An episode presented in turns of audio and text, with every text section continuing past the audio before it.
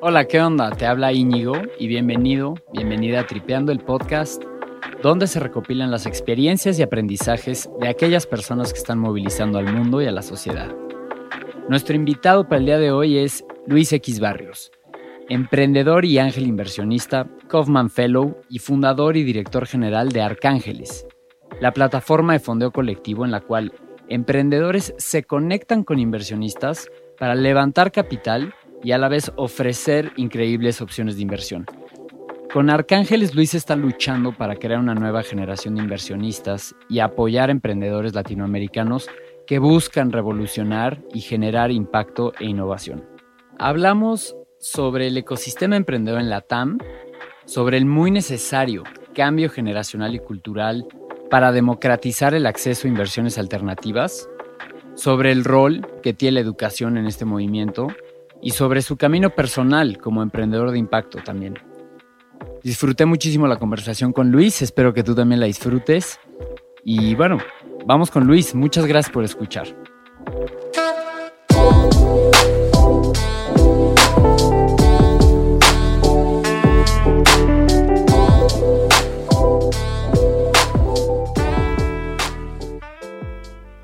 Luis, bienvenido, bienvenido y mil gracias por tomarte este tiempo para compartir con nosotros.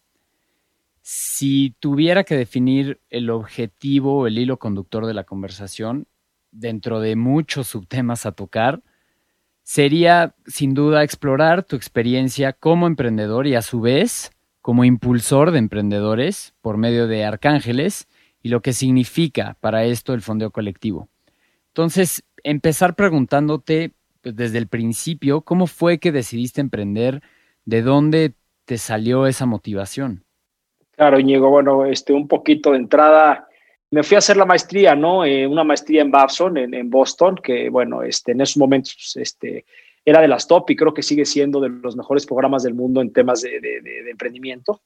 Y pues creo que ahí me enseñaron a hacer más las cosas por mí solo, ¿no? En no depender de nadie, en, aspirar por, una misión y tratar de, de desarrollarla a través de un negocio. Y bueno, cuando yo recibí la maestría, definitivamente eh, había decidido en no querer regresar a la, a, la, a la, carrera corporativa, a la escalera corporativa y vuelve a aprender o aplica tus conocimientos de este lado y luego conforme agarras un poquito más de ritmo, entonces ya brincas. Y, y pues eso no lo, vi, no, no, lo vi como opción. Entonces empecé emprendiendo, buscando qué hacer. Eh, empecé tratando de, de, desarrollar una aplicación móvil para un tema de, de, de retail y comida entonces se alineaban ciertos intereses personales de crear negocio y hacer algo que me gusta, pero fue muy complejo, o sea, fue muy complejo eh, en esos momentos por ahí del 2010. No había muchas instituciones en las cuales te pudieras aprovechar para hacer tu negocio. O sea, el emprendimiento en el país y la cultura de emprendimiento todavía estaba este, con los ciertos paradigmas de que pues, emprender no era bien visto y, y poco a poco he ido cambiando eso, ¿no? Entonces yo entré al emprendimiento en una época de transición, yo creo que del país, en sus principios que empiezan a detonarse ciertas organizaciones que, que al día de hoy puede ser que ya no existan o no, pero empiezan a salir ciertas aceleradoras, el famoso eh, INADEM, que es el Instituto Nacional del Emprendedor, que nace con el mandato anterior y con este nuevo mandato pues este, lo cierran. Pero bueno, ya habían hecho, creo que su, su, impacto ya lo habían provocado, ya han provocado también que existiera más un, un, rol o un, un, papel de emprendimiento a nivel nacional mucho más este, protagónico. Y, lo que me dio a mí, pues las razones de emprender es, pues, de entrada, pues, no quise buscar trabajo, ¿no? Entonces creo que mi misión de emprender siempre ha sido crear trabajos. Sí, creo, creo que te puedo visualizar y te imagino perfecto, ¿no? Con este sentimiento de alinear intereses personales y de negocio, con muchísimas ideas frescas, pero ante un reto enorme, porque como bien dices, el mercado estaba pues muy subdesarrollado, claramente no es lo que es ahora, y por eso preguntarte, ¿no pasó por tu cabeza pensando que tu papá también es un emprendedor ya consolidado? ¿no pasó por tu cabeza entrar a, formar parte de ese negocio? No es que tuviera yo la, capacidad de entrar a, trabajar con mi papá, sino creo que ahí fue eh, todo lo contrario, o sea, siempre fue un, ambiente más institucional desde ese lado. Entonces, eh, en un principio yo no lo entendía, eh, había un cierto como recelo, resentimiento, decir, oye, ¿por qué mi papá no me deja trabajar acá? Como que yo lo veía normal en mi entorno. Y a lo largo del tiempo me fui dando cuenta de las razones detrás de, esa decisión eh, institucional de mi papá, eh, en donde pues él cuando crea el negocio o su negocio, lo que es City Express, pues siempre lo, lo hizo con el espíritu de no crear o provocar esos conflictos de interés familiares ¿no? Donde empiezas a, contratar a las personas este, de tu familia con tal de manejarlo, se convierte en un negocio más familiar. Y esto por la experiencia que él venía teniendo desde, desde, hace, desde, antes, trabajando para una empresa y negocio familiar y los aprendizajes y, las decisiones que él tomó al crear su nuevo negocio era, pues creo que no es el camino a seguir. Él quería formar un negocio más institucional. Entonces, por esa misma razón no, no nos invitaba mucho a, querer trabajar con él, mucho era el, yo ya estoy haciendo esto, haz lo que tú quieres, ¿no? No, fue un rechazo, siempre un, no hay posibilidad. Claro, una decisión difícil, imagino, em, pero al final creo que muy sensata también, ¿no? Al final de cuentas es una empresa pública, existe un gobierno corporativo, como decías, procesos institucionales y buenas prácticas, etcétera. Pero bueno, gracias por compartir y, siguiendo adelante. Entonces regresas de la maestría y te encuentras en un momento en esta Y, en el camino, donde te toca tomar una decisión difícil y de esas que marcan el rumbo del futuro. Y la decisión de emprender, por un lado, bajo un entorno subdesarrollado, como ya lo platicábamos, pues era una apuesta muy arriesgada. Aunque, unas por otras, con la oportunidad de hacer algo que te llenara quizás un poco más, de crear algo, ¿no? Pero por otro lado, pues la estabilidad de un salario es una bendición. Pero bueno, ¿cómo, cómo te sentías en ese momento? ¿Qué pensabas?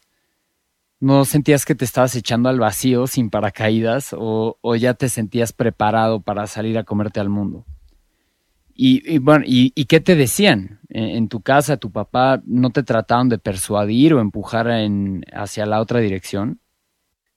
Eh, pues yo regresé sintiéndome invencible y, diciendo, además vengo de, este programa grande, este, de esta gran escuela emprendedora, pues no me falta nada.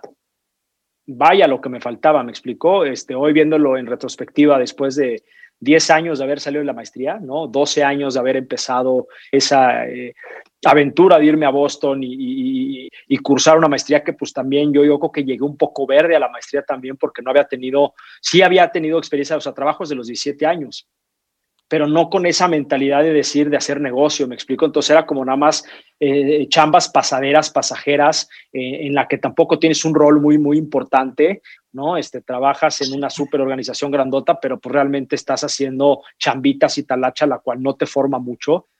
Entonces pues, yo, yo tenía menos experiencia que la mayoría de mi grupo eh, en experiencia laboral.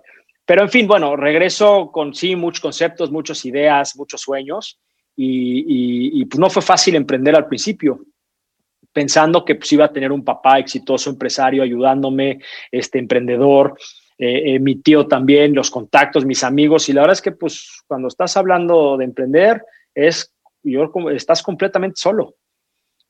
Y, y, de ti depende todo, ¿no? Entonces, si yo le pedí ayuda a mi papá, pues era como decir, ¿de qué me hablas? Yo tengo mil y un preocupaciones este, en mi propio negocio como para que me cargues encima otras cuatro, otras cinco, ¿no? Este, y no eres su prioridad en esos momentos. O sea, tu negocio no es su prioridad. Claro. Tú como hijo sí eres su prioridad, pero no tu negocio. ¿No? Y eso no significa que porque tú como hijo eres su prioridad, te va a financiar y te va a fondear todo algo. Habrá algunos afortunados que sí, habrá algunos que sí. En el caso de mi papá y la cultura y la educación que nos dio fue, pues ahí te las arreglas, ¿no? Eh, eh, y eso no significara que nos hiciera falta algo en la vida. La verdad es que hemos sido muy afortunados porque hemos tenido un papá que, que, pues, le ha chingado en ese sentido y, lo ha demostrado con ejecución y, creación de valor en múltiples empresas previo a, fundar su propio negocio. Entonces ha sido un, buen, un gran caso de éxito y muy orgulloso de formar parte de eso y de verlo crecer desde que tengo aproximadamente 18 años. Y, nada, pues me las fui viendo negras y pues querías emprender en algo y mi papá me decía, pues ¿para qué te voy a invertir? Eh, eh, cuando me traigas un negocio que me demuestre que genera mayor rentabilidad que el negocio que estoy operando yo, No voy a sacar patrimonio o dinero que tengo todo invertido en mi propio negocio para que tú aprendas con mi dinero o para que tú aprendas y fracases, ¿no? Este, eh, y perdamos ese dinero, mejor lo dejamos rentabilizado acá. Y, entonces de ahí también seguía yo con el bueno, entonces ni siquiera me, no me dejen entrar a trabajar con él, pero tampoco este, eh, me ayuda a, formar lo mío, ¿no? Y, creo que su forma de verlo siempre fue, y hoy lo agradezco eh, muchísimo, ¿no? Porque creo que su forma de verlo fue, yo te fortalezco en conocimiento y en experiencias y en, capacitaciones. Todo lo que es educación, bienvenido. Este, pero yo financiarte tu negocio todavía no.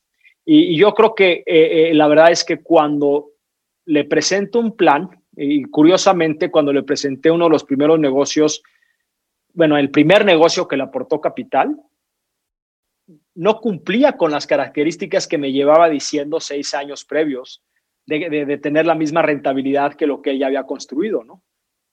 Y entonces dije, ah, caray, qué raro que ahora sí me quiere invertir cuando es un negocio que pues está al borde de la quiebra, este, eh, eh, tenemos ciertos problemas entre socios, este, hay que reestructurar el negocio y la compañía.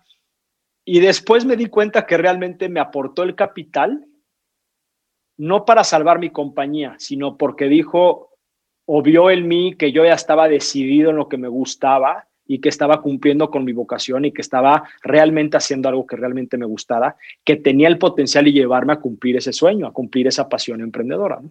¿Y, cuál, era la, cuál era la vocación? ¿Cuál, ¿Cuál era el sueño? ¿Emprender haciendo qué? Pues siempre me ha gustado mucho la promoción del emprendimiento, ¿no? Y la creación de valor. Entonces empezamos con, con, con, Dapul, que en un principio pues, era un, un, estilo coworking, centro de emprendimiento, de capacitación, de vinculación con el alto poder adquisitivo para convertir inversionistas hacia eh, locos visionarios queriendo emprender, eh, eh, conectarlos en otro mundo corporativo, o sea, el mundo emprendedor con el mundo corporativo, un espacio de, trabajo colaborativo y, y, de creadores allá adentro. Y, este, y eso fue lo que, lo, que, lo que iniciamos con Dapul algo que realmente me apasionaba, que es estar cerca de promover el talento y la innovación en el país y en México y bueno, ahora Latinoamérica, ¿no? Y de este primer emprendimiento con The Pool, que no todo salió a la perfección, ¿con qué aprendizajes te quedaste? ¿Cuáles fueron las lecciones más importantes que te dejó este primer, este primer emprendimiento? Pues empiezo a tomar ese liderazgo en mi vida y empiezo a estar cómodo con lo que hago no sentir una presión o esa inseguridad de qué va a pensar mi amigo o qué va a pensar mi papá de mí o qué va a pensar este, si, si soy un fracasado, que si no gano mucho dinero, que si tengo que, correr este, escalando la carrera corporativa, la escalera corporativa como para decir que tengo un título detrás y soy director de tal y tal y tal, ¿me explicó? O cargar con mi mochila atrás de, de, de, la marca de la maestría y de acá, porque ni siquiera tampoco es una, una universidad como resuena un Stanford o un, Harvard, me explicó, un MIT. Eh, eh, pero ahí fue cuando me di cuenta que en realidad uno se hace valer por sí solo y que lo que, lo que realmente importa es ejecución y definir tus propios, ¿qué te digo?, descripciones de éxito. Entonces ahí fue cuando yo me di cuenta que pues yo ya me sentía exitoso. Si bien no ganaba mucho dinero, ganaba muchísimo menos que, mis amigos en su momento. Eh, puede ser que sigo ganando mucho menos que mis amigos en este momento. Pero no lo es todo, es lo que me di cuenta que no lo es todo el capital y el dinero y, el capitalismo, ¿no? O sea, que puedes hacer un cierto filantrocapitalismo donde también puede ser el bien y también puedes provocar el bien y catalizar el bien y crear impacto este, y gratificarte a ti por, por, por los hechos y las contribuciones que estás provocando. Eh, para que eh, un país como México sobresalga en emprendedores, ¿no? Y demostremos el gran talento que tenemos, como cualquier país latinoamericano hermano de México, eh, que, compartimos la misma, la misma visión y la misma cultura, ¿no? Sí, completamente de acuerdo. Y bueno, primero que nada, mil gracias por compartir. La neta es que ilustra mucho cuando escuchas de alguien que ya tiene un camino recorrido, poder entender un poco el contexto de las decisiones y pues la importancia de siempre estar pensando a largo plazo, ¿no? Y de gratificarte en el proceso de tu trabajo sin estar pensando nada más en la lana, ¿no? Disfruta el proceso. Con eso me quedo. Y de, de Pool a Arcángeles, ¿qué hubo en medio para ti? ¿Cómo te preparaste para llegar a este punto?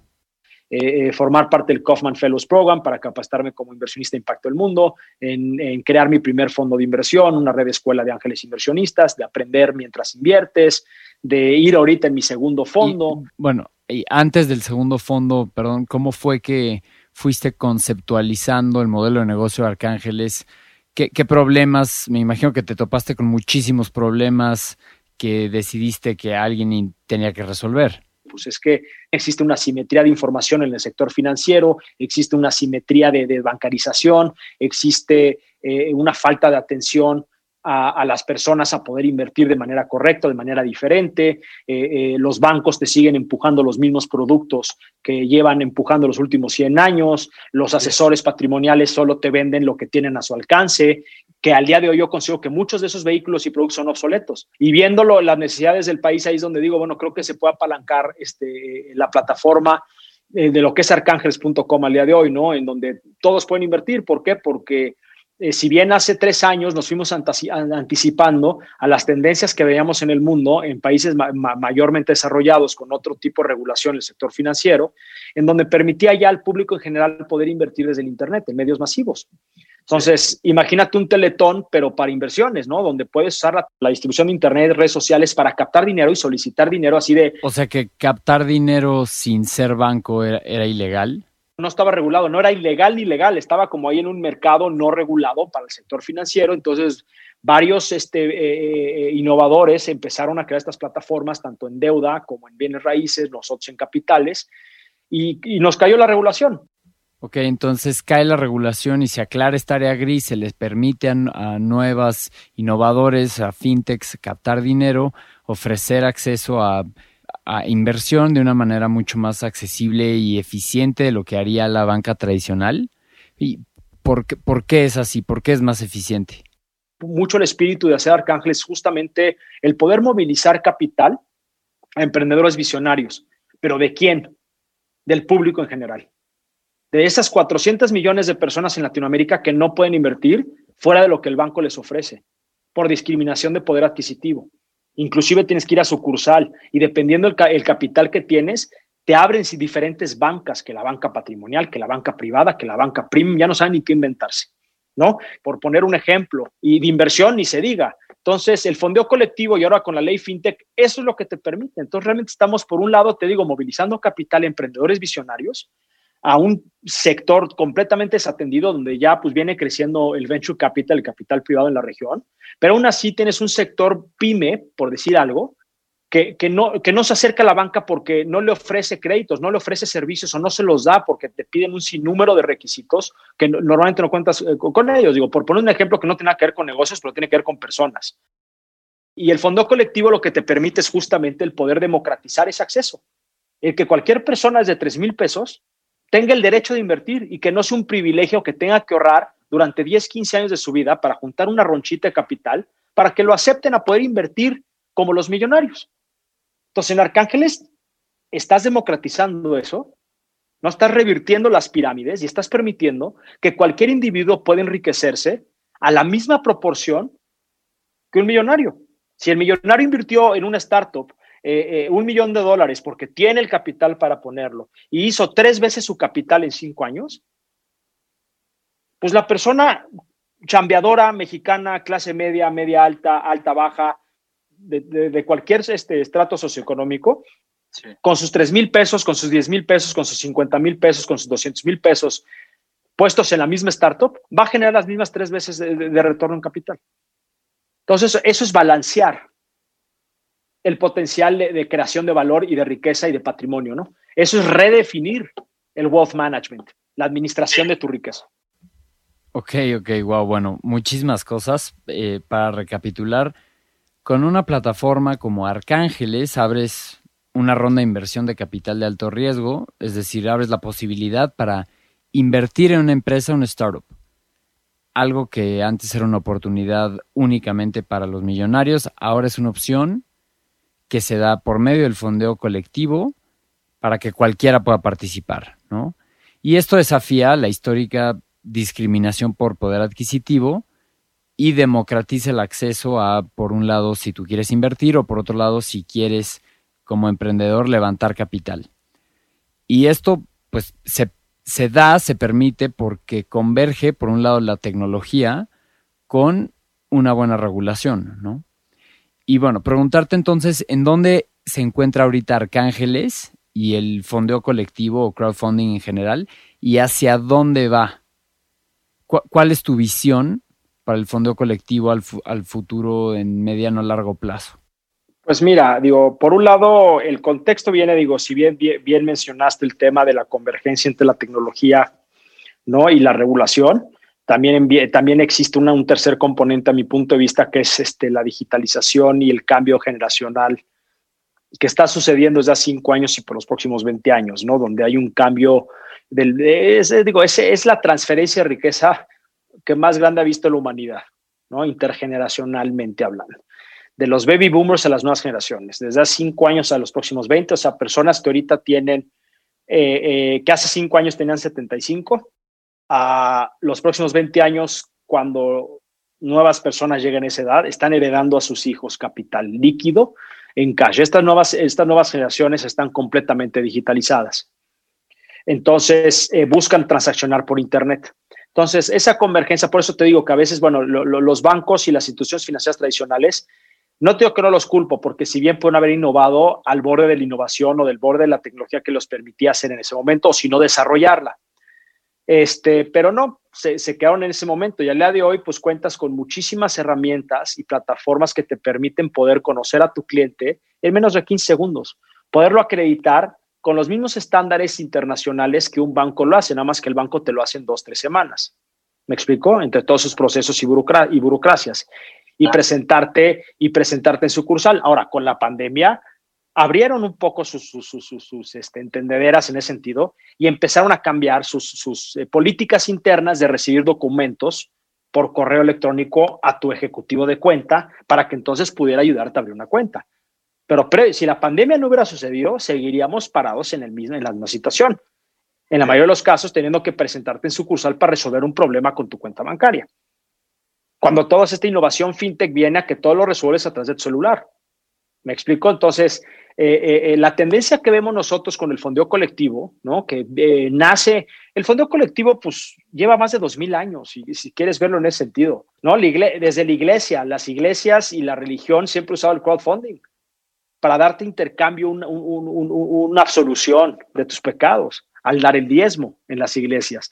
Pero es una forma de financiarse con un beneficio único que era pues enriquecer a la, a la, a la iglesia, en este caso la iglesia católica. Eh, pero luego también las monarquías con el cobro de impuestos, ¿no? Y luego los bancos y los gobiernos hacen crowdfunding. El pago de impuestos es crowdfunding. Es financiarte el público, ¿no?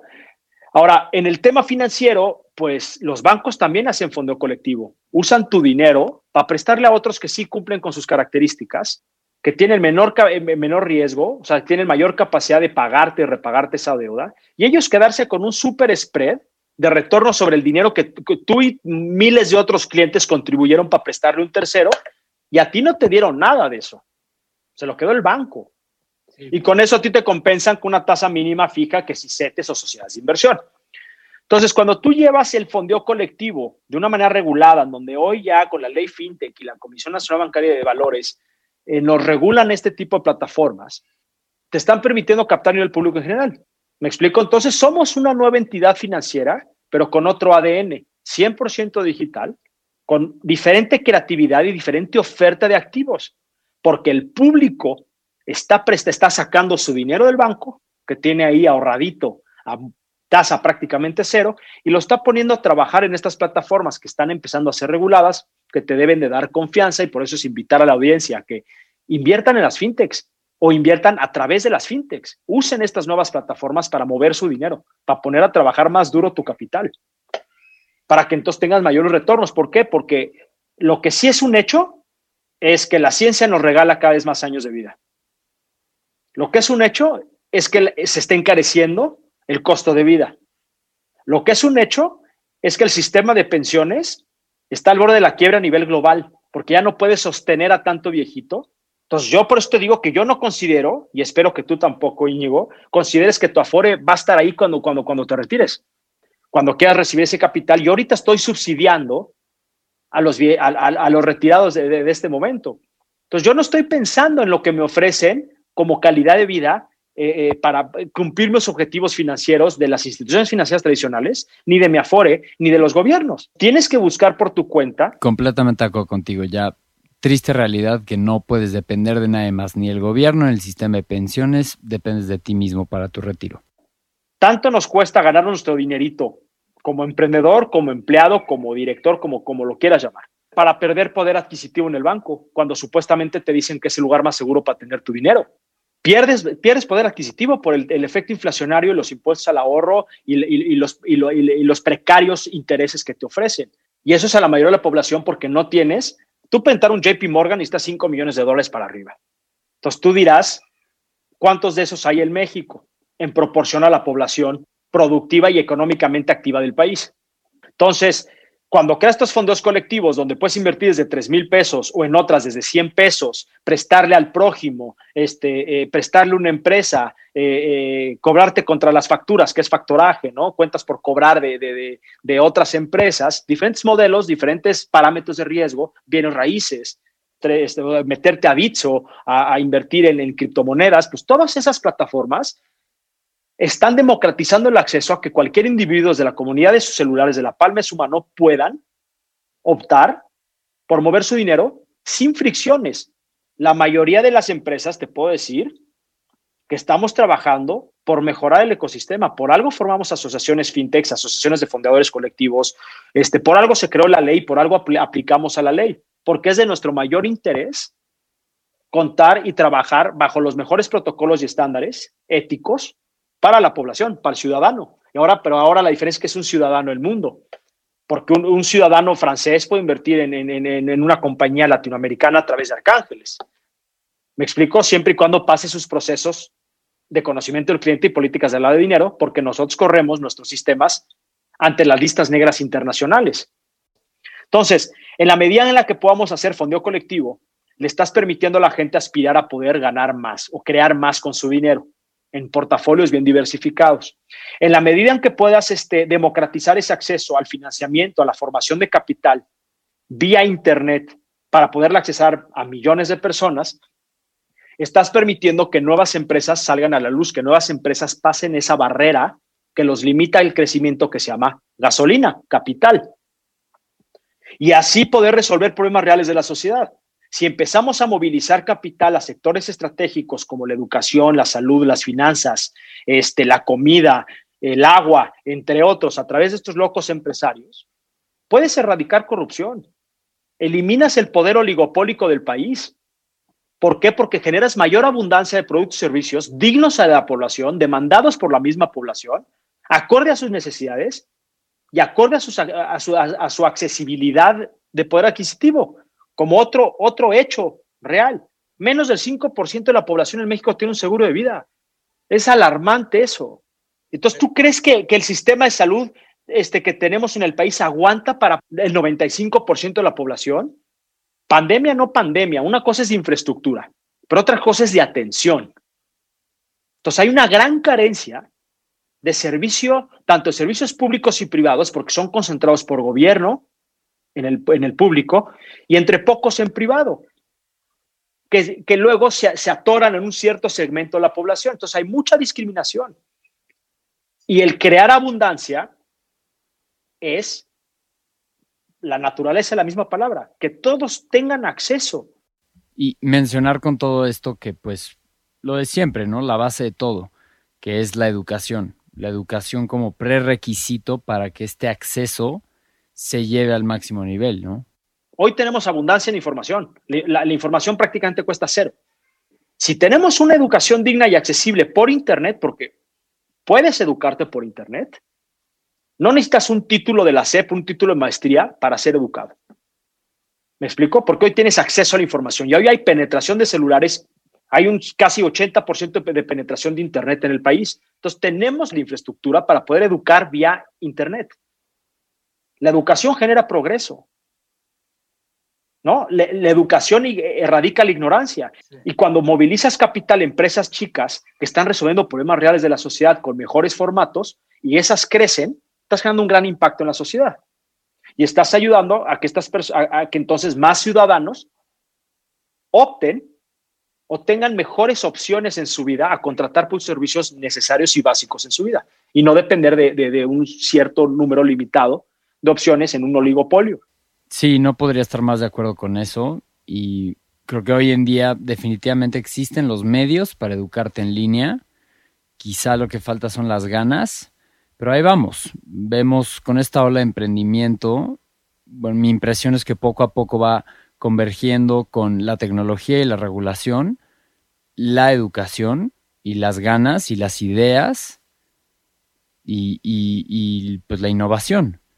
Y, hablando de este tema, ¿cómo ves en general el desarrollo del ecosistema emprendedor de la TAM? ¿Podemos llegar a ser un hub, un centro mundial de innovación y emprendimiento? Yo creo que este ecosistema formalmente se fue estableciendo a partir de 2010. Necesitas alrededor de 20 años para que se construya y empiece a madurar un ecosistema. Entonces, estamos cerrando el ciclo de los 10 años, 2020. Todavía le faltan otros 10 años para realmente madurar. Pero lo que hemos visto, o sea, exponencialmente el crecimiento, si tú lo ves en, cuánto capital de venture capital se ha formado en los últimos 5 o 10 años, es exponencial el cambio año con año. O sea, es un crecimiento exponencial, ¿no? Entonces, si eso lo sigues este, extrapolando hacia futuro, pues va a ser muy interesante ver qué va a suceder en 2030. Y en 2030 vamos a estar hiper robustos, hiper maduros como ecosistema emprendedor, con una cultura permeada a nivel nacional, no centralizada nada más en lo que es este Monterrey, eh, Guadalajara, Ciudad de México, me explicó, Buenos Aires, Sao Paulo, eh, Bogotá, Medellín, Lima, ¿no? Entonces, lo vas a ver permeado ya en ciudades secundarias, donde va a haber mayor penetración de tecnología, no de Internet. Eso es lo que, lo que va a permearse que eso pues hay un sinnúmero de oportunidades allá afuera. Viene toda esta transición generacional de riqueza que te digo. Viene también que los portafolios de asset management cada vez más, este, los mismos hipermillonarios, cada vez más están alocando más capital al capital privado. Y también viene una nueva cultura a generar impacto. Las nuevas generaciones están con una visión de, de, lo que te digo yo, más un filantrocapitalismo. Decir, oye, suena filantro porque, pues digo, parece que estás regalando tu dinero a una compañía que, bueno, tiene su, su, muchísimo riesgo, pero el dado caso de que genere ese impacto y que sea for profit la compañía, puede generar un impacto bestial. Quieres ser millonario, impacta a un millón de personas. Quieres ser billonario, impacta a un billón de personas. Tú puedes ser parte de esa, de, esa ola y de ese movimiento. Puede ser, ¿por qué no poder invertir en ellas, aunque sean tus tres pesos? Muy dignos tus tres pesos, que se pueden convertir en nueve pesos. Y muy digno para el que puso 300 mil, convertirse en 900 mil y así a cualquier poder adquisitivo, ¿no? Entonces, es muy interesante lo que hoy la regulación, gracias a Dios somos de, los países más avanzados en Latinoamérica en tema de regulación financiera, que nos está permitiendo crear. Somos más de 600 fintechs en el país, más de 1.600 en toda Latinoamérica. Entonces, imagínate el poder destapar la inversión, el patrimonio, la educación financiera, porque en Arcángeles, pues mucho nuestro complemento es que nos preocupamos en que te eduques, en que aprendas, en que tomes tú tus propias decisiones y dejes de depender de las recomendaciones que te da un asesor financiero que no sabe mucho más que tú. y bueno, yo me, sí tengo que decir que me metí a hacer mi tarea y vi la parte de educación en la plataforma Arcángeles y súper recomendada. Luis, ya entrándole a, al modelo de negocio Arcángeles, Cuéntame qué están ofreciendo ahorita y qué resultados han observado hasta ahora. O sea, nosotros de entrada te llevamos de la mano, te educamos, te, damos capacitación y cursos para que vayas ascendiendo en tu, en tu formación como inversionista de alto impacto y como inversionista de riesgo. Mi interés es que inviertas en donde realmente puedes crear valor desde cero, desde que empieza hasta antes de llegar a bolsa. Te curamos las mejores oportunidades de Latinoamérica tenemos acceso a un gran portafolio. El performance al día de hoy es aproximadamente 2.4 veces el capital invertido de nuestros clientes, promedio de 2.4. Hay unas que no han, no han materializado, otras que han muerto como, como normal, pero tenemos otras que han generado 10, 12 veces capital invertido en dos años. Un 69, casi 70% de tasa interna de retorno de TIR. Para eso otra vez está Arcángeles. Nosotros tenemos acceso a top empresas de Latinoamérica. Y a mayor diversificación, se normaliza, se, mantiene más o menos ese retorno en, múltiplo y se empieza a normalizar una TIR. Entonces, en este sector se ha, confirmado que puedes estar obteniendo entre 25 y 40% de retorno analizado. Claro, en 5 a 7 años. Pero nosotros te ayudamos a entender cómo formar tres cosas como inversionista de alto impacto. Tienes que tener la disciplina de diversificar y de crear una tesis de inversión y saber por dónde quieres invertir. ¿En qué quieres invertir? Porque también estás invirtiendo con tu dinero. Entonces, más vale que pongas tu dinero a trabajar que si de por sí corres el riesgo de perderlo, al menos que lo bailado nadie te lo quite. ¿A qué me refiero con eso? A que inviertas en las cosas que te apasionan, en las cosas que te mueven, en las cosas que sientes que deben de merecer un lugar en este mundo. Resolver problemas de salud, resolver problemas de comida, eso es impacto, no nada más generación de empleo. Bueno, pues felicidades por eso. No es que sea ni, no es que sea experto ni mucho menos, pero esos retornos suenan muy atractivos. Pero lo que dices de diversificar, o sea, hacer énfasis en que es, es capital de alto riesgo, y creo que la estadística es que el 90% de las startups pues no jalan, ¿no? No se trata de poner todos los huevos en una canasta, sino si, está cabrón. Hay que diversificar, porque no sabemos, como les, les platiqué, no sabes cuál realmente se va a convertir en un unicornio, cuál realmente la va a sacar del parque pero si diversificas tendrás mayor probabilidad de estar sentado en una de ellas. Y yo estoy muy confiado que en los próximos cinco años o seis años, dentro de nuestro portafolio va a existir un, nuevo unicornio latinoamericano. Estoy seguro que estamos sentados en alguna de ellas o que vamos a estar sentados en las próximas inversiones que hagamos en los próximos cinco años. Bueno, ojalá, ojalá que así sea. Y bueno, ahí está la estadística y el track record que llevan es sumamente, sumamente alentador. Pero hay que tener paciencia porque el tiempo es largo disciplina, como mencionaba, para diversificar un portafolio y digestión. Digestión a ese riesgo. Y nunca las vas a entender hasta que no pones tu primer cheque. Eso, eso es cierto, yo hablo por experiencia. No aprendí hasta que no hice mi primera inversión. Eso es muy cierto. Y Luis, rapidísimo, del lado del emprendedor, ¿cuánto dinero puede levantar un startup? Porque quizás no le interesan o no le sirven mucho pues, mis 300 pesitos. 100 inversionistas de nuestra plataforma equivalen a un millonario, por poner un ejemplo. Entonces hay un gran poder de, de capital. El, poder del colectivo, ok. ¿Y en qué te fijas? ¿En qué se fija Arcángeles para invertir en una empresa naciente, en una startup de reciente creación? En etapas tempranas, inviertes en las personas, inviertes en el jinete, no en el caballo. El caballo debe tener pues nada más menos la, la, la, complexión correcta para correr dicha carrera. Tiene que haber claramente una viabilidad del negocio natural y clara. Pero lo más importante es la transacción humana que haces con el emprendedor, porque él es el que realmente va a cabalgar ese caballo y tiene que tener un dominio de, de expertise, un domain expertise en esa industria. ¿no? Y también tiene que tener un equipo multidisciplinario, porque él solo no lo puede hacer solo requieres de, diversidad y de, y de mucho talento. Entonces, inviertes en la persona que te dé confianza y que va a hacer buen uso de tu capital y que tiene un plan contundente para ejecutarlo. Como te dije, que el caballo tenga esa complexión necesaria para, para, para correr la carrera y que tenga una serie de entrenadores a su lado y una serie de un staffing para poder mantener al caballo en forma y al jinete concentrado. Pero ¿en qué etapa tiene, tiene que estar la empresa? ¿no? Si te llega un crack, pero con una PowerPoint, ¿no? ¿Qué, pasa? ¿Qué, requisitos necesita la, empresa como tal? O sea, uno de los requisitos es que la compañía no puede venir un PowerPoint. O sea, normalmente nos enfocamos que, que tengas un early traction. No necesariamente tienes que tener ventas, puedes estar pre-revenue, que le llaman allá afuera, ¿no? Antes de ingresos. Pero por lo menos demuéstrame que ya tienes una, una base de datos en crecimiento, una audiencia en crecimiento, apetitosa de consumir tu producto y dime por qué hoy tu producto no es monetizable y cómo lo vas a monetizar después para entrar a la, parte de revenue. Claramente cuando llegas a revenue, pues eh, es más fácil el poder validar eh, la viabilidad del negocio, por eso está, es, es, ya factura, nada más hay que validar sus márgenes si es rentable, sus tasas de crecimiento, cómo ha venido creciendo históricamente y cuáles son sus planes a futuro y cómo con tu capital puedes acelerar ese, ese factor de crecimiento.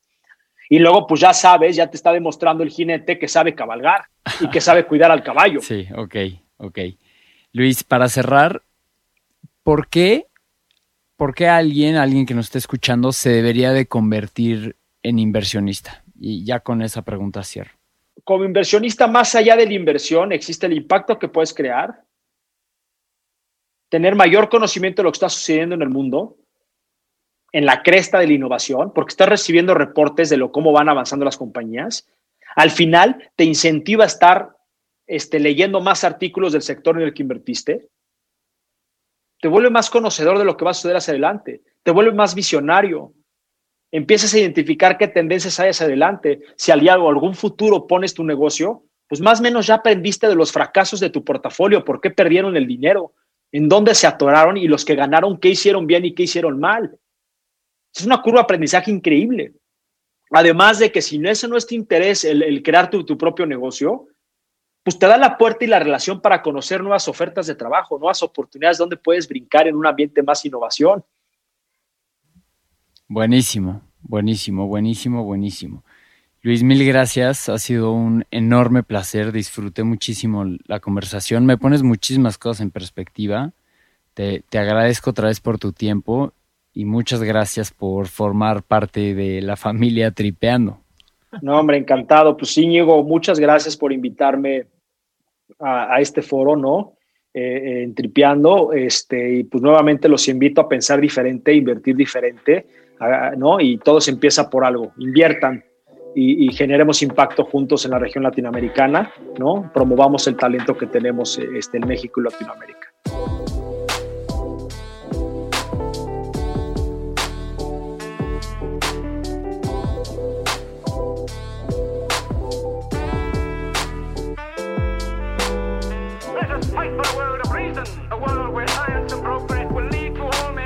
Why do we crystallize imagination? I have my mind. The mind needs books like a sword needs a whetstone. Artificial intelligence could spell the end of the human race.